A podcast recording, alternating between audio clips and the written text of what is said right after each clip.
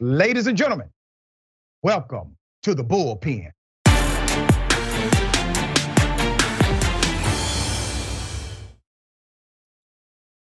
In the bullpen today, we have a survivor of significant police misconduct and his attorney.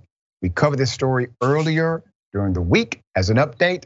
Let me remind you of the horror of one man being shot at damn near 100 times by the police. Here it is.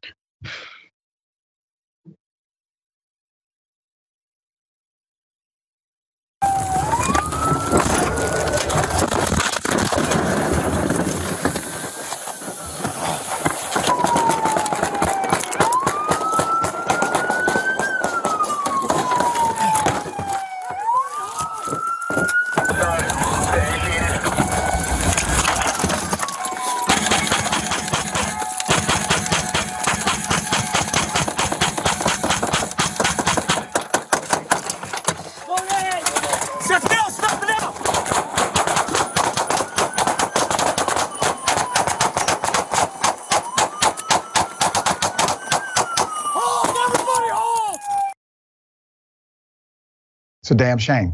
We have Jonathan Strickland, father of two. The brother supports wildlife, has been a leader advocate. We have his attorney, DeWitt M. Lacy. Uh, this has been something our viewers have been angry about just as well as me. Before we start with the attorney, Jonathan, I have to say, brother, I have to ask, what was going through your mind when bullets were simply flying inside of your vehicle? Honestly, I, I thought I was going to die. I mean, I your life flashes, you know, before your eyes. You feel the pain, the heat of your your your skin, of your muscle tissue just searing. And I just remember the pain and just thinking of my children. You know, at the time, my youngest son was not born.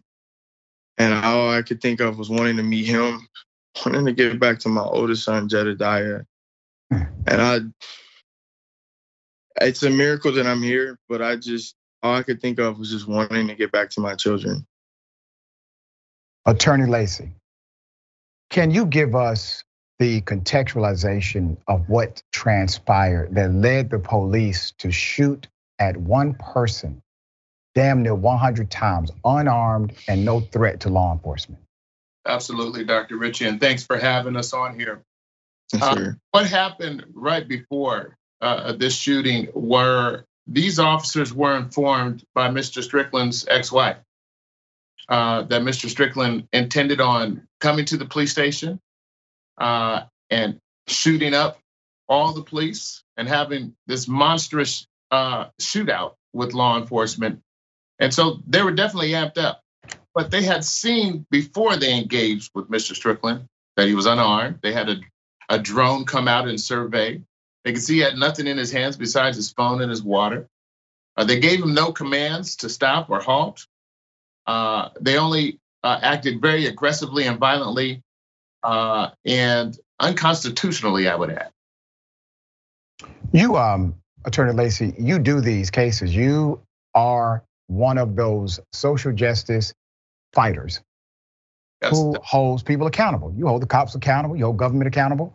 Have you ever seen anything so blatant? Uh, a 90 bullets. I, I have never reported on 90 bullets flying at one person before. Have you seen something this extreme?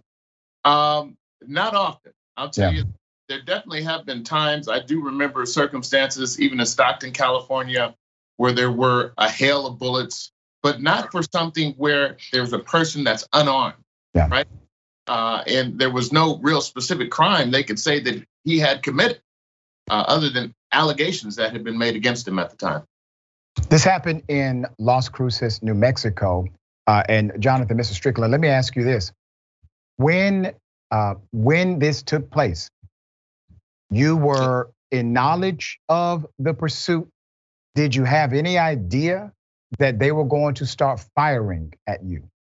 No, uh, Dr. Rashad Richey. I had no idea.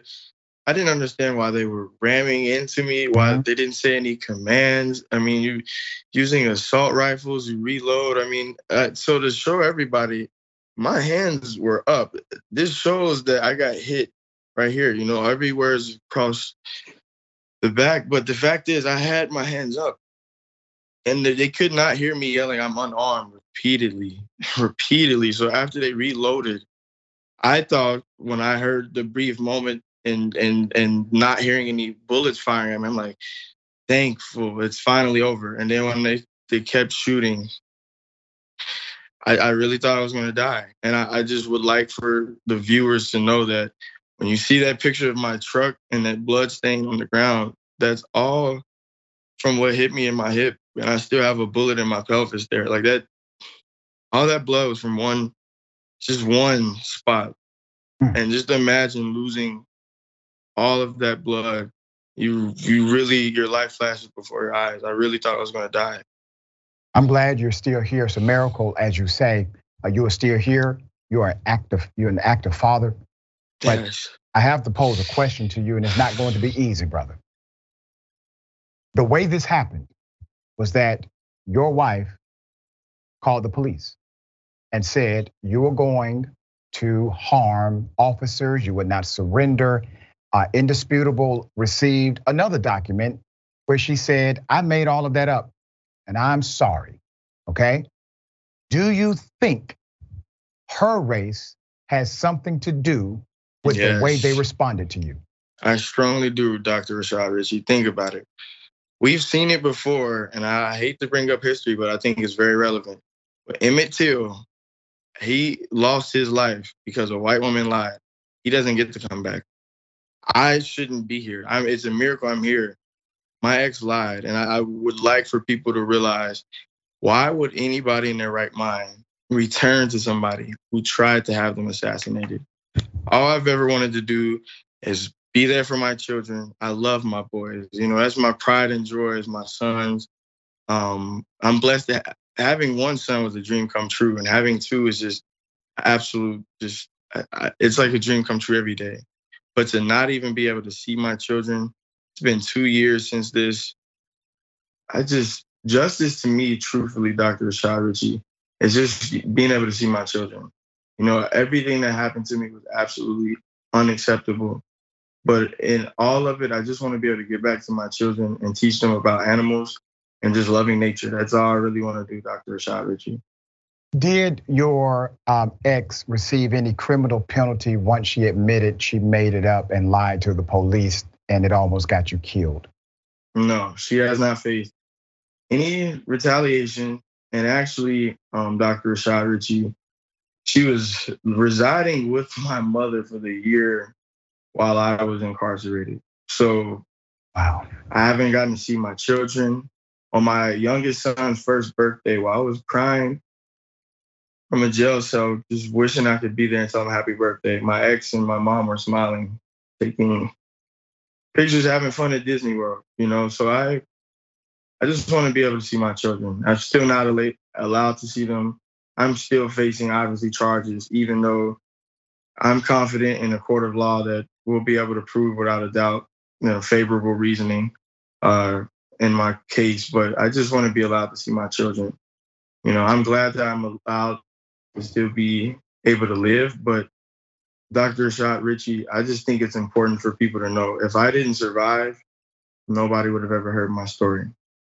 You know, you make a compelling point, and you're absolutely correct. If you would have died, the complete narrative would have lacked perspective and context from you.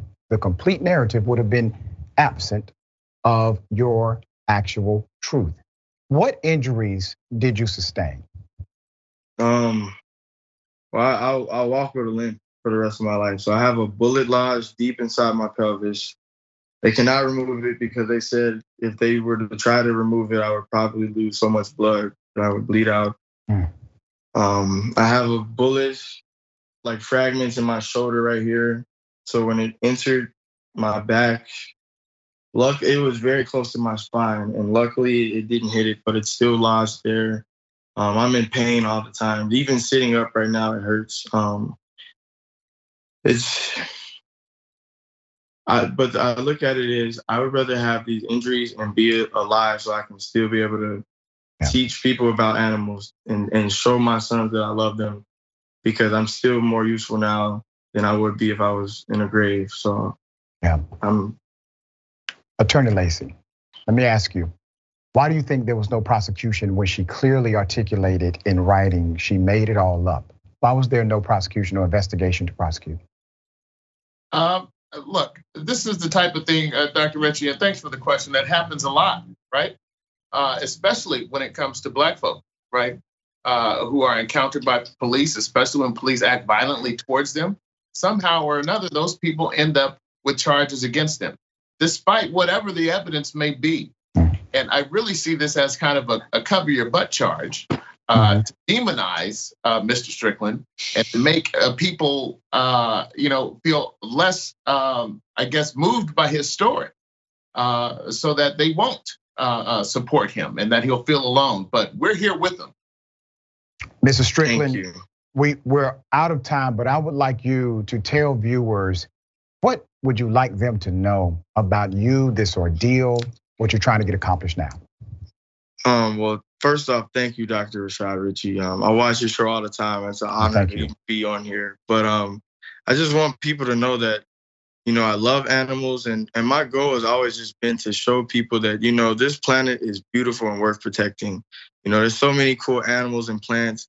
I can't wait to teach my sons about it. And I honestly always wanted to be. I've said it before, but I've always wanted to be a black crocodile hunter. But instead of crocodiles, I love snakes, and um, I just want to be able to hopefully be a light of positivity in this world and, and just continue to be positive. So thank you, Dr. Richey. Mr. Strickland, you don't need to hope, dear brother. You are a light in this world. And the fact that you have this desire to continue being a good father. Yes, sir. All right. Promise. Thank you, Dr. Richey. Thank you. I appreciate you both. Thank you, Attorney Lace, for all you do, man.